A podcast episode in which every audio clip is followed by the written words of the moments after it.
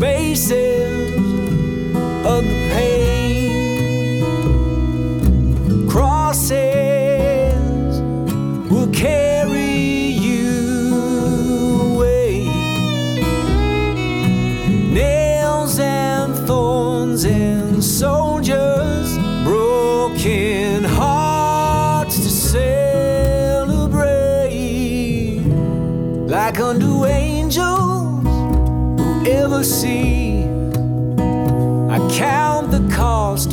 Steal from misery. Spending down misfortune, poorest of the poor, but for the pain. Here from a father came a son. A good God's ghost to haunt the hearts of everyone. Lucky me, I get to keep of the pain.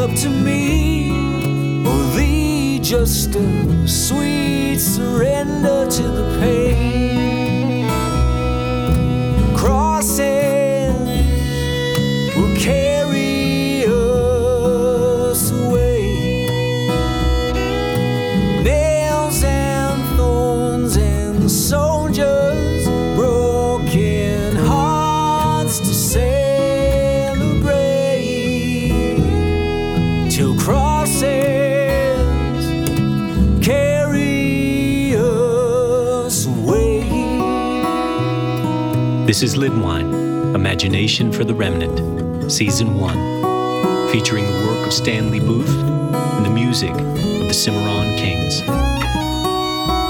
I'm your host, Brian Kennedy. This is Episode 4 Broken Hearts to Celebrate.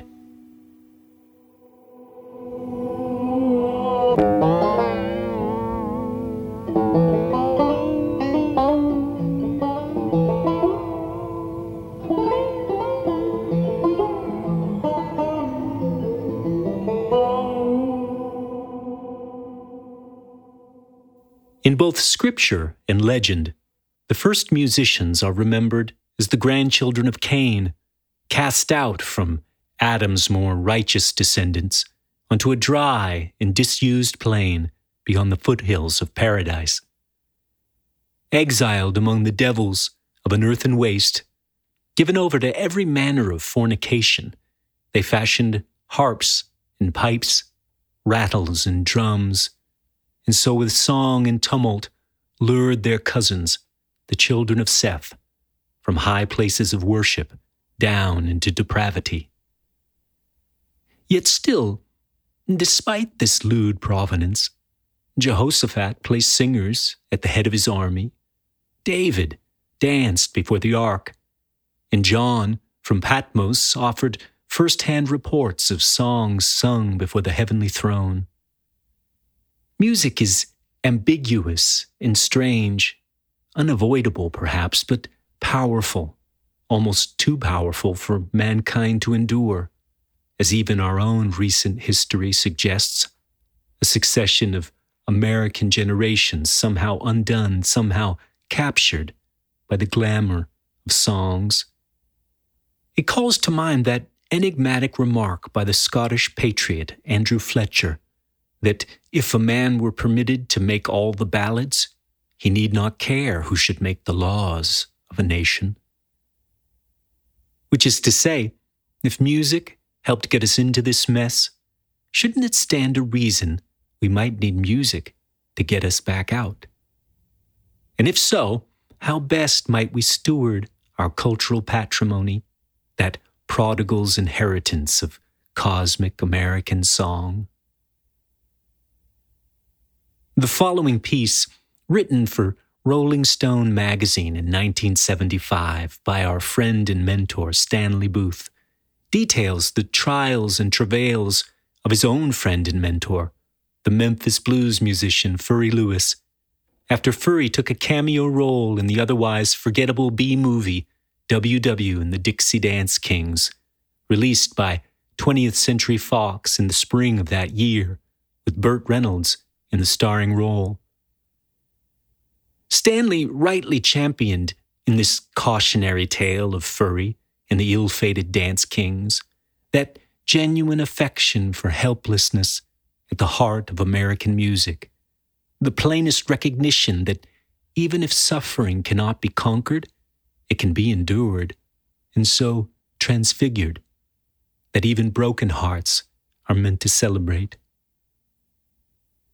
Stanley's piece was accompanied, upon submission to the magazine, by a cover letter addressed to Jan Wenner, the magazine's publisher, typed painstakingly in the blank spaces of an official record of death form from the John Gaston Hospital in Memphis.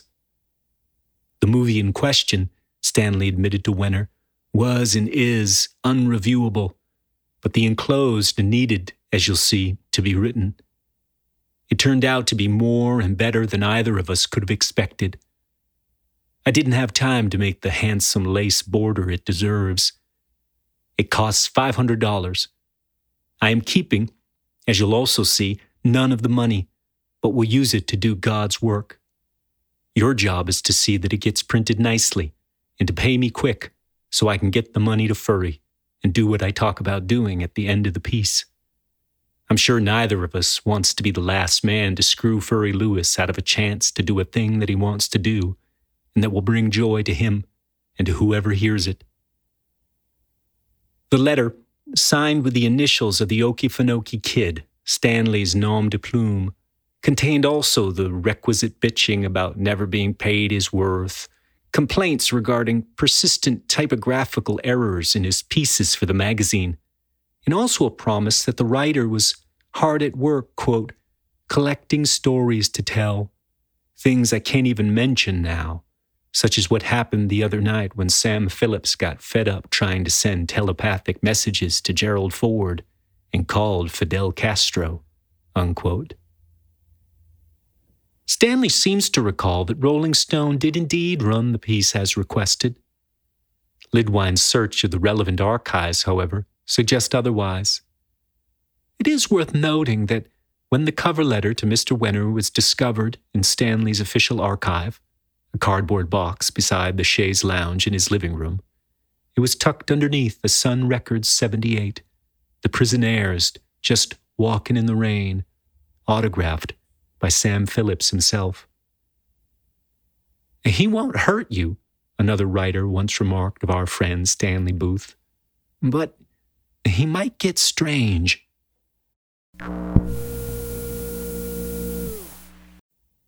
WW in the Dixie Dance Kings, or How to Search a Sow's Ear and Find a Silver Lining, in spite of the forces that screw you so bad, by Stanley Booth.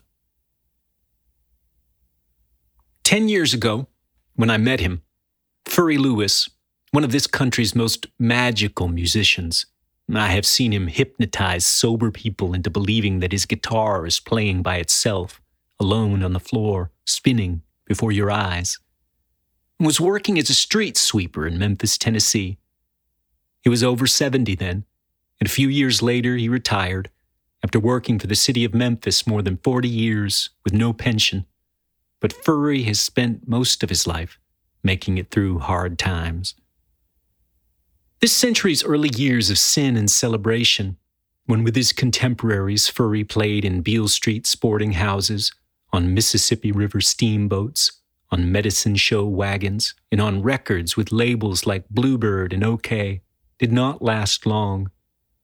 Furry's street sweeping work enabled him to survive the Depression, the passing of the steamboats, the World War II recording ban, and the political warfare against Beale Street that has in every name from moral reform to urban renewal leveled some of the richest blocks of the world's musical history, wiped them out as completely as any part of Hiroshima or Dresden. Until now, Furry is almost all that remains of an era. I have never known Furry to turn down what he calls a play, though he has received neither the money nor the recognition due him. For the Leon Russell television special my New York liberal friends liked so much, Furry was paid scale, or as little as the law allows. The Ash Grove in Los Angeles didn't pay him at all and burned down. I ain't saying it's any connection, Furry says, but that's what happened. Furry's perseverance, give out but don't give up, has made him better known now than when he was young. The Memphis Music Association gave him a special award. A recent governor made him a Tennessee colonel. Whelps with tape machines descend on him, record his music, pay him as little as he will take without calling law, and go back to Transylvania or wherever royalties don't come from. And then someone in Nashville calls to say that 20th Century Fox are going to make a movie there called WW and the Dixie Dance Kings with Burt Reynolds and a lot of Nashville musicians, and they need someone to play the part of an old blues singer. The movie's writer, a Hollywood Kentuckian named Tom Rickman, comes to Memphis to meet and tape record Furry. If the studio people like Furry on tape, they'll have him come to Nashville for a live audition. Furry sings for Rickman and tells Rickman of the many times he's been screwed by people with tape recorders. Rickman gives Furry some cash and, so it seems, promises him more money to come. I was reading a copy of the script that Rickman had brought along. It concerned the fortunes of W. W. Bright, Burt Reynolds, a small time con artist and stick up man in South Georgia circa 1957. The Dixie Dance Kings, a rockabilly band with a girl singer, follow the fast talking WW to Nashville, hoping he can help them become stars. But WW's con runs out, and so does the band's money, whereupon they join WW in robbing a bank, fail in the attempt, and are forced to hide out at the place where the Dance Kings leader, Jerry Reed, was reared, at the country shack of the old blues singer, whose soul rubs off on them, and they make it big at the Grand Ole Opry. It was a small story, not quite as small as I've made it here, and derivative of writers like William Price Fox and Charles Portis, but it worked. The opening scene was at a drive in movie, WW in the back seat of a 55 olds with a waitress whose red panties bear the inscription Friday, while on the screen is Christ in the robe Victor Mature is crucified, arises from the dead, and ascends to heaven. With a few very funny shots, the noble profiles of Victor Mature and a Studebaker, it said quite a lot about human folly in America in 1957. I told Rickman I liked the scene, and he said it was one of many that the studio was having changed by a rewrite man because the pre production team had shown the script to such Nashville gentry as Roy Acuff and Tex Ritter's widow, and then asked permission to film part of this filth in the Ryman Auditorium, the home of the Grand Ole Opry. Rickman, the tapes of Furry in his pocket, drank a pale airport scotch in Memphis and went away, and so did his story. Cut to Nashville, the Holiday Inn, Outside in the rain, that fantastic replica of the Parthenon them crazy hillbillies have. Inside in the gloom, Furry and me, and people in denim and turquoise looking us over as if we are art objects. Furry, who is crippled and has had cataracts removed from both eyes, is sitting on the bed.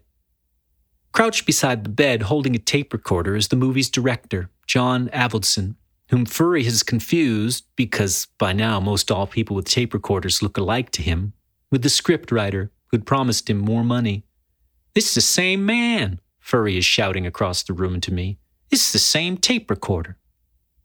Avildsen, who directed Joe and Save the Tiger and other things, is waving his little hand, saying, I don't know anything about that keeping the tape recorder pointed just right at all times. The location director stands up, turquoise jangling, kisses everybody in the room except Furry and me, and leaves. Avildsen tells Furry that they need a song for him to sing as WW and the DD are speeding away from the police down the highway, going to Furry's shack in the country. Furry changes tunings, thinking fast, and sings, Talk about your traveling, you ought to see a friend of mine. When it come to traveling, that man was satisfying. He traveled, he traveled, he traveled all around. He never stopped his traveling till the police cut him down. The tone, light but deadly, was just right for the old country singer in the story Rickman had written, and everybody except Rickman himself, maybe, and Furry, had forgotten. The song disappeared into Avildsen's tape recorder, never to emerge. But Furry played the guitar with his elbow, made it play by itself, said, Don't worry about a thing. I will make a good movie. And the people in denim and turquoise seemed to believe him. They wrote him a letter of general intent, obligating nobody to anything, and we went back to Memphis. Time passes. Furry hears nothing more from 20th Century Fox. Then from out of nowhere, Allen Ginsberg comes to Memphis to visit a university. And while he is in town, he stays with a man who owns so much cotton that to him, Chou En-lai is just another egg roll. This man is called by his acquaintances Hornblower. Wanting Ginsberg to have the finest kind of time Memphis offers, Hornblower brings him to Furry's house. Ginsberg of the Blake Visions mystic vibrations, cosmic illuminations, enters carrying a kind of wooden lap organ. Furry started to play, and Ginsberg started also, but he was plainly out of tune. I'm in Spanish, Furry told Ginsberg, referring to one of his many tunings, but I can get like you. I think I'm in Mexican, Ginsberg said, putting the lap organ away under his chair. I'll tell you, baby, like the Dago told the Jew, Furry sang. You know like a me, I know like a you. Ginsberg, who later sang an ad lib song to Furry that began, Thank you, O King, was properly respectful, which is more than we can say for Hornblower, sitting on the arm of Furry's couch with his shoes on the cushions. Furry called me to the bed where he was playing and told me to have the man move his feet. I invited Hornblower into the kitchen where we discussed his feet, and I told him to give Furry some money for the poetry lesson. No, I said, wanting to have it clear who were the students here and who was the master. Have Ginsberg give him the money. It was days later that I was by Furry's and learned that Ginsberg had passed to him from Hornblower a $20 bill, not enough to pay for Furry's beer and whiskey that Hornblower and his entourage had drunk. Furry had heard no further word from 20th Century Fox, and he was getting ready to play this night at Peanuts Pub, where they passed the hat. And we were feeling blue, and we started singing gospel songs. Eva, Furry's neighbor, a beautiful woman and a great cook, sang in fine harmony, Will the Circle Be Unbroken? We sang, Wasn't that a mighty time when stones struck Brinkley Town? Holy Spirit, don't you leave me, and happy just to be here until we were. Furry was coming back from the bathroom. We might have had a drink or two when he stopped and, standing in the middle of the floor, said, I wish that sometime I could make a whole album of gospel songs, a whole Christian album, but the people screw you so bad.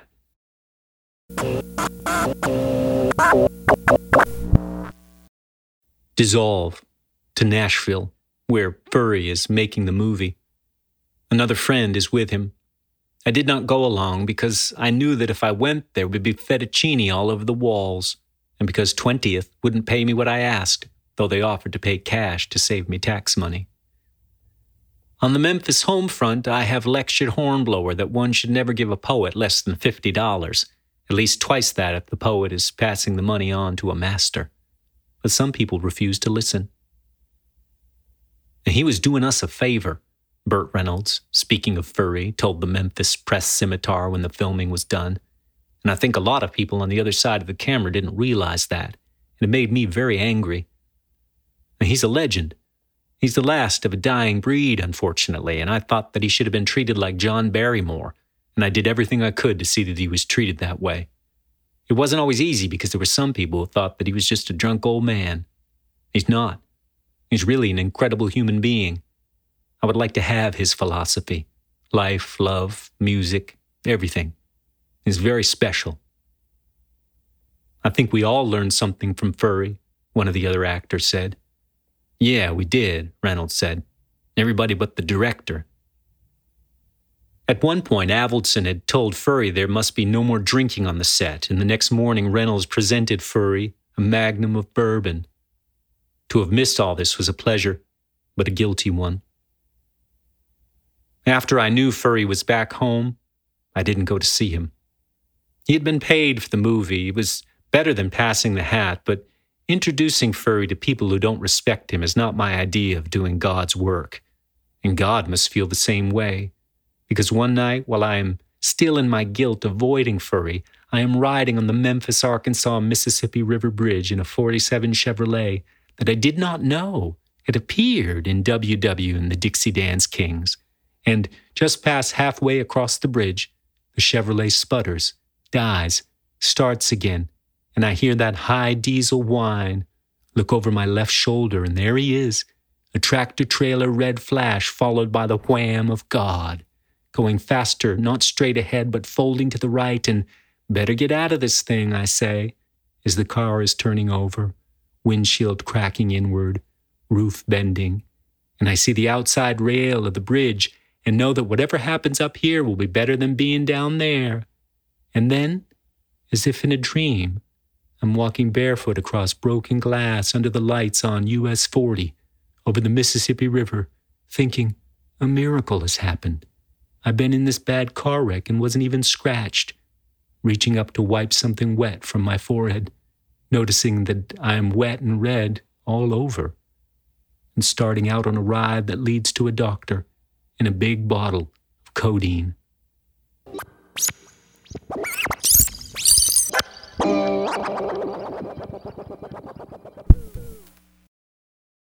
Later, the stitches were out, and I learned that the wrecked car was in WW and the DD. I called 20th Man in Memphis for an invitation to the preview because I wanted to see for myself why God was so angry about it. I told the man that I planned to write a review. Is it going to be derogatory to my picture? he asked. I told him I couldn't know for sure without seeing it. So at nine o'clock one morning, I am in the southern part of downtown Memphis, past Beale Street, among the warehouses, at 20th Screening Room, watching Tom Rickman's funny, honest little story transformed into illogical, meaningless crap.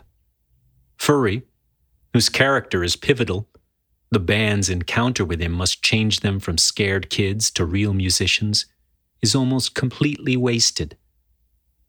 There is on the soundtrack one marvelous line from Furry's special version of No Place Like Home. Our Father who art in heaven, hallowed be thy name. This earth and my glory, they may be the same. Except for that, there is no Furry Lewis in this movie, nor any 1957, in spite of its old songs and old cars. I saw the 47 Chev once, turning left. WW and the Dixie Dance Kings did not set out to surpass Citizen Kane, but its aspirations were decent and intelligent, and there was a chance for a small show business classic with a cast of musical Southern non actors and a man who has sold patent medicine off wagons and knows songs that were old on the plantations. People holler mercy, don't know what mercy means. Furry's words came to mind as Leaving the preview, I drove past vanished blocks, where Furry and men like him had played, and W.C. Handy had listened, and Martin Luther King had marched his last. Big flat squares where only the curbs remain, encircling gray, primeval mud. Furry lived in one of those blocks when I met him. Some of his old neighbors have since been hacked up by medical students and buried in three foot boxes. I thought about things that had happened over the last months. In Nashville with the denim and turquoise, in Memphis with Hornblower and Ginsberg, on the bridge with the big truck, and now the movie in which Furry is all but invisible. The only good I could find in it all was the day that we sang the gospel songs, and it occurred to me that if I could get enough money from Rolling Stone to pay a master for two recording sessions, plus cutting costs and refreshments, we can make out of this mess Furry's Christian album, no matter how bad the people try to screw us. We will record it and press it on Furry Lewis Records, and all the money will be Furry's. If we have to sell it off a wagon, Furry knows how to do that. He's done it before. This is Lidwine, Imagination for the Remnant, Season 1. Produced and directed by Brian Kennedy. Produced and engineered by Jonathan Hunt. Oklahoma Nancy and California Bill fell out the kitchen into the night, doing what neighbors